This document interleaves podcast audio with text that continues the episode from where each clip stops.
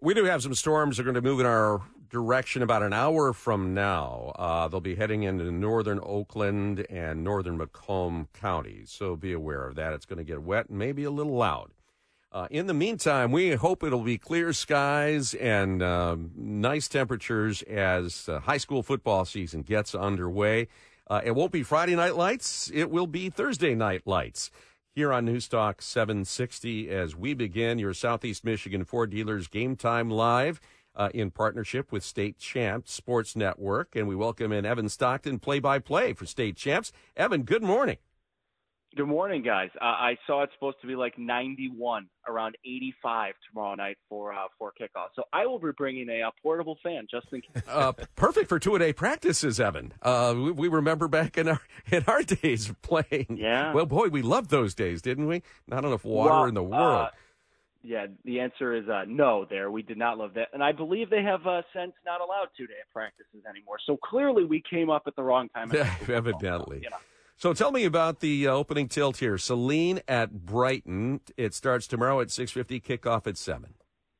Yeah. So uh, the easy story for Saline is uh, they have a quarterback by the name of C.J. Carr. Yes, that is a very familiar last name. His grandpa is Lloyd Carr. Um, so he was kind of built to do this from the moment he was born. CJ is a heck of a quarterback. He's committed to go play at Notre Dame.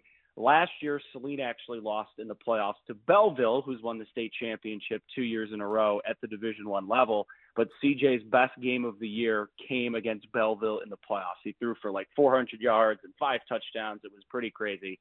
Um, so excited to see him. They also have a pretty good tight end who's heading to Louisville, uh, a good recruit as well.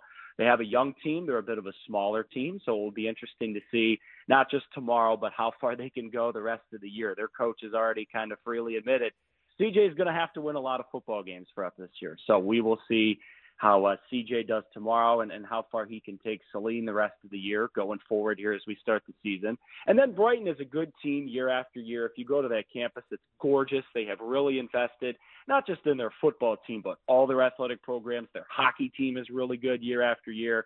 Tricky thing for them in football this year is they had a very good team last year, but they lost their last couple of games because they had a lot of injuries and they've lost I think it's 20 combined starters because they had a lot of seniors on last year's team. So the easy story for Saline in the game tomorrow is this great quarterback, CJ Carr, with football bloodlines in, in our state of Michigan.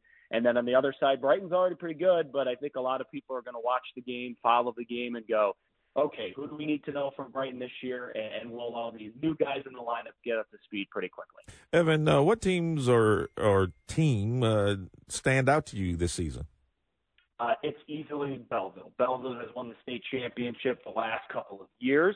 Um, folks who follow high school football in Michigan know that it is a crowded landscape around the city of Detroit. Uh, King and Cass Tech are very, very good every single year. West Bloomfield has carved out their own space in the last few years. Donovan Edwards, who was Michigan's great running back, who was scoring all those touchdowns against Ohio State last year. Donovan went to West Bloomfield. But Belleville has won back to back state championships, and a huge reason why they've won back to back state championships. And a lot of people will be shocked if they don't win it again this year. Belleville's got this junior quarterback named Bryce Underwood, who is the best junior quarterback in America. He will get to go wherever he wants to go play college football in the world of NIL. I personally don't want to know how much money Bryce Underwood is going to make to play college football in a couple of years. Uh, With a name fantastic. like Bryce Underwood, didn't he have to be a quarterback? I, I, mean, he had to be a quarterback or an actor. That is a That's heck right. of a name to have, guys. He's incredible. yeah. So, so Belleville is the favorite, and then Cass Tech should be very good again this year as well. They have a sophomore who maybe is the best sophomore overall in America. Corey Sadler uh, played wide receiver and defensive back for them last year. He's going to play quarterback for Cass Tech this year. Nick Saban flew up from Alabama to visit Corey Sadler this summer.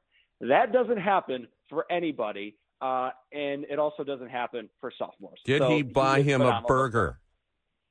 You know what? That is a whole nother conversation another time, guys. Not at eight fifteen in the morning. Uh, I just started this gig. I'm not trying to lose it. Okay. Okay. Yeah. No. No. No problem. Didn't mean to stick that on you, Evan. Listen, uh, we will be looking for, forward to your call tomorrow night here on News Talk 760, starting at 6:50 p.m. Kickoff at seven. Saline at Brighton. Uh, it is your Southeast Michigan Ford dealers game time live, and we'll be listening for the buzz of the fan on your cap.